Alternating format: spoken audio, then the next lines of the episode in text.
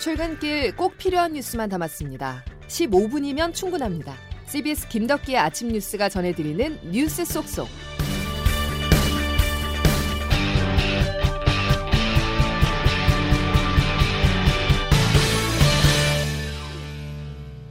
여러분 안녕하십니까? 11월 24일 김덕기 아침 뉴스입니다. 오늘 0시 주목할 두 가지 장면이 있었습니다. 하나는 대장동 개발 사업 특혜 의혹의 핵심 인물 김만배 씨가 석방됐고 다른 하나는 화물연대 파업입니다. 김만배 씨는 정치적으로 화물연대는 경제적으로 상당한 파장을 몰고 올 수밖에 없죠.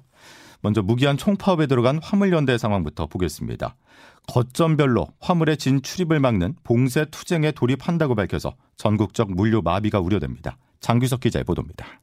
화물연대는 2022년 11월 24일 영시를 기해 무기한 전면 총파업에 돌입합니다. 대한민국의 물류는 한날 한시에 모두 멈출 것입니다. 이번 화물연대 파업에는 조합원 2만 5천 명이 참여합니다. 부산항과 평택항 등 주요 항만과 내륙 컨테이너 기지 등 전국 16개 주요 물류 거점을 봉쇄한다는 계획인데 6개월 전 안전운임제 확대와 연장을 요구하는 화물연대 파업 이후 별 소득이 없자 다시 열리는 것이라 참여도는 더 높을 걸로 보입니다. 오늘 오전 10시 전국 16개 지역 본부별로 총파업 출정식이 열리고 파업 집회가 시작되면 물류 차질은 본격화될 전망입니다. 소방서에 들어가는 기름, 분납하는 기름 이것은 풀어줄 거고요. 나머지는 다 막을 겁니다. 물류 차질이 본격화하면 이미 고환율, 고금리, 고물가, 삼중고에 빠진 기업들은 더 큰 어려움을 겪을 걸로 보입니다. 비상에 걸린 건 산업계뿐만이 아닙니다. 화물연대 파업을 시작으로 내일은 학교 돌봄 전담사와 급식조리원, 모레는 서울 지하철 등의 파업이 이어집니다. 정부는 비상수송 계획을 세우는 한편 불법 행위에 대해서는 법과 원칙에 따라 엄정 대응하겠다는 입장을 내놨습니다. CBS 뉴스 장규석입니다. 화물연대 파업은 5개월여 만입니다. 다시 말하면 예견된 이번 파업을 정부도 국회도 5개월간 손을 쓰지 않으면서 막지 못했다는 건데요. 당정은 부랴부랴 안전운임제 3년 연장을 제시했지만 화물연대는 받아들이지 않았습니다. 파업 책임에 정부와 정치권도 자유로울 수 없는 부분입니다. 김민재 기자입니다.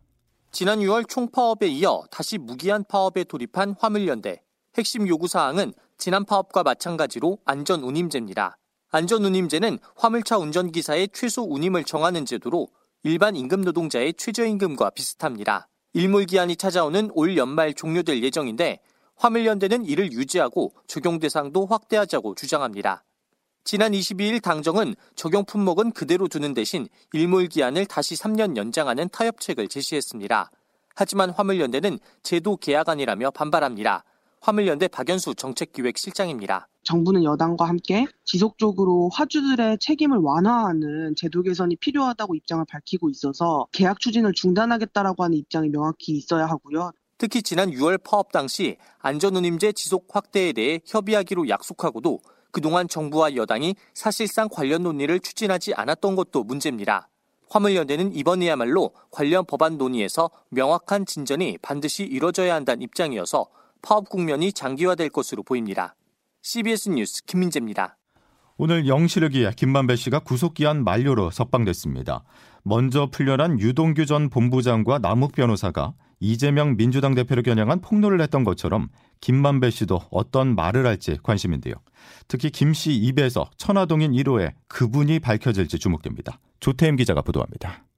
대장동 개발 특혜 의혹의 핵심 키맨으로 꼽히는 김만배 씨가 구속기간 만료로 오늘 새벽 석방됐습니다. 앞서 풀려난 남욱, 유동규 두 사람이 폭로를 이어갔던 것과 달리 김 씨는 말을 아끼는 모습입니다. 소란을 일으켜서 여러모로 송구스럽다는 말씀드리겠습니다. 그리고 향후 재판에 성실히 임하겠습니다. 김 씨는 더불어민주당 이재명 대표 측 지분이 있다는 의혹을 받는 천화동인 1호의 지분 관계를 가장 정확하게 아는 인물로 꼽힙니다. 앞서 남욱 변호사는 21일 재판에서 천화동인 1호는 이재명 당시 성남시장 측 지분이라고 김만배 씨에게 들었다고 증언하기도 했는데 남 변호사가 김 씨로부터 전해 들었다고 말한 만큼 증언이 증거 능력으로서 효력을 갖기 위해서는 김 씨의 진술이 필요합니다. 현재까지 김 씨는 천화동인 1호는 자신의 몫이라고 주장하고 있습니다. 검찰이 이 대표에 대한 수사를 공식화한 가운데 검찰은 이 대표가 전반적인 상황을 인지했거나 직간접적인 지시를 했을 것으로 보고 관련자 조사 등을 통해 이를 확인할 것으로 보입니다. CBS 뉴스 조태임입니다.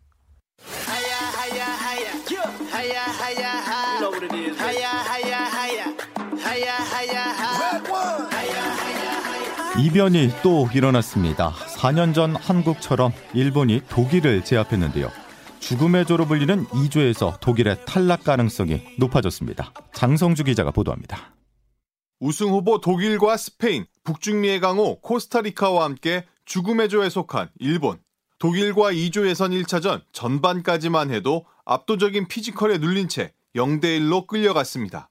하지만 추가 실점의 위기를 막은 일본은 후반 28분 도안리스가 동점골을 터뜨렸습니다. 분위기를 끌어올린 일본은 10분 만에 아사노 다쿠마의 강력한 오른발 슛으로 역전에 성공했습니다. 전차군단 독일은 지난 2018 러시아 월드컵에서 우리 대표팀의 0대 2로 져 16강 진출에 탈락한 데 이어 다시 한번 이변의 재물이 됐습니다. 카타르 월드컵에서 아시아 팀들이 이변을 일으키길 기대한다는 독일 축구의 레전드 로타어 마테우스의 경기 전 발언이 현실이 된 겁니다. 언더독으로 분류된 아시아 축구는 이번 대회에서 사우디아라비아가 우승 후보 아르헨티나를 잡은 데 이어 일본이 독일을 무너뜨리면서 세계를 놀라게 했습니다. 이제 우리나라가 오늘 우루과이전에서 이 기세를 이어받을 차례입니다. CBS 뉴스 장성주입니다.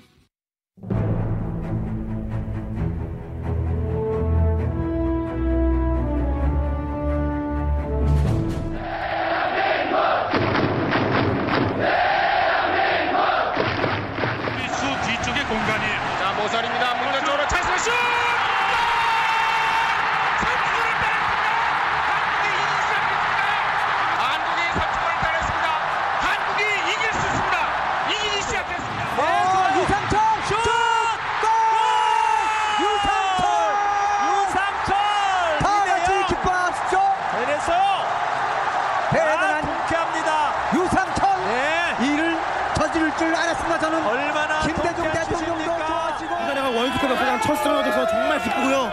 우리 팀 화이팅! 행복하고 더, 더 이상 바랄 게 없어요. 행복합니다. 대한민국 만세!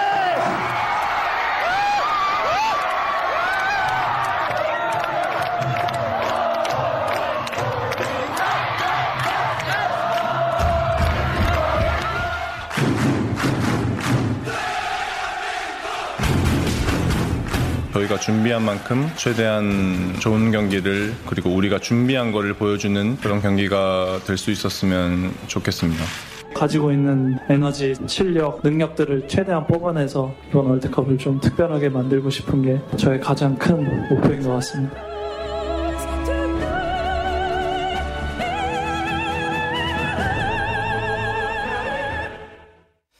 어떠셨습니까, 여러분? 가슴 뛰게 했던 그 함성과 득점 장면들 여전히 생생하죠. 황선홍 선수의 첫 골을 시작으로 월드컵 첫 승과 16강전의 골든골, 숨죽여 봤던 8강전의 승부차기, 그리고 두고두고 아쉬움이 남는 중결승전까지. 자, 그런데 무엇보다 우리에게 감동을 주었던 건 왼쪽, 오른쪽, 너와 나로 나뉘었던 게 아닌 축구로 하나 된 우리였습니다. 하나 된 대한민국은 강했고 우리는 할 수 있었습니다. 자, 뜨거웠던 그 2002년을 뒤로하고 다시 한번 꿈 같은 여정을 위해서 대한민국 선수들이 준비를 마쳤습니다. 오늘 밤 10시 꿈은 이루어질 수 있을까요? 카타르 도하에서 김동욱 기자입니다. 이제 준비는 끝났습니다. 안면 보호 마스크를 쓰고 훈련에 힘을 쏟았던 캡틴 손흥민도 출격만 기다리고 있습니다. 파울루 벤투 감독이 이끄는 축구 대표팀이 오늘 밤 10시 우루과이와 H조 1차전에서 만납니다. 벤투 감독은 안화 골절 수술로 인해 출전 여부에 관심이 집중됐던 손흥민의 출전을 예고했습니다. 우루과이는 레알 마드리드에서 뛰는 발베르데를 비롯해 정상급 선수들이 즐비합니다. 하지만 대표팀은 개인이 아닌 팀으로 우루과이를 잡겠다는 각오입니다. 정우영 선수입니다. 저희는 최대한 이 월드컵이라는 무대에서 팀으로 싸울 거고 1대1 상황에서 경합이 안 된다면 옆에 두 명, 세 명이 도와주는 그런 형식의 이제 팀으로 수비는 김민재와 김영권이 중앙을 지키는 포백이 유력합니다. 다만 공격에는 변화가 있을 전망입니다. 황희찬의 부상으로 인해 손흥민과 황희조의 투톱도 새로운 방안으로 떠오르고 있습니다. 카타르 도하에서 CBS 뉴스 김동욱입니다.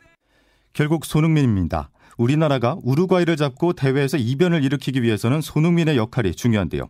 과거 두 번의 월드컵에서 눈물을 흘렸다면 이번만큼은 오래 웃기를 바라는 팬들이 많습니다. 양승진 기자입니다. 이달 초 안화 골절상을 입어 월드컵 출전이 불투명했던 손흥민이 놀라운 속도로 회복하며 마스크 투혼 의지를 다지고 있습니다.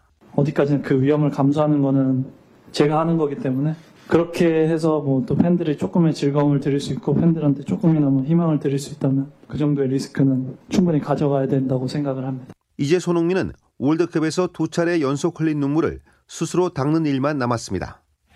승리욕이 넘치는 손흥민은 기대한 결과를 얻지 못할 때 눈물로 분을 풀곤 합니다. 대표팀 막내였던 2014 브라질 월드컵, 에이스로 자리매김한 2018 러시아 월드컵에서 하염없이 흐르는 눈물로 대회를 마친 바 있습니다. 손흥민은 이번 경기에서 마스크 착용 시 느낄 불편함과 또 있을지 모를 부상과의 부담과도 싸워야 합니다. 하지만 손흥민은 담담하게 승리에 대한 강한 의지를 불태우고 있습니다. 팬들도 손흥민이 더는 울지 않길 바라며 16강 진출에 청신호가 켜지길 기대하고 있습니다. 이번에 손흥민이 부상을 당했는데도 좀 기대감이 좀 2002년만큼 큰 것 같습니다. CBS 뉴스 양승일입니다.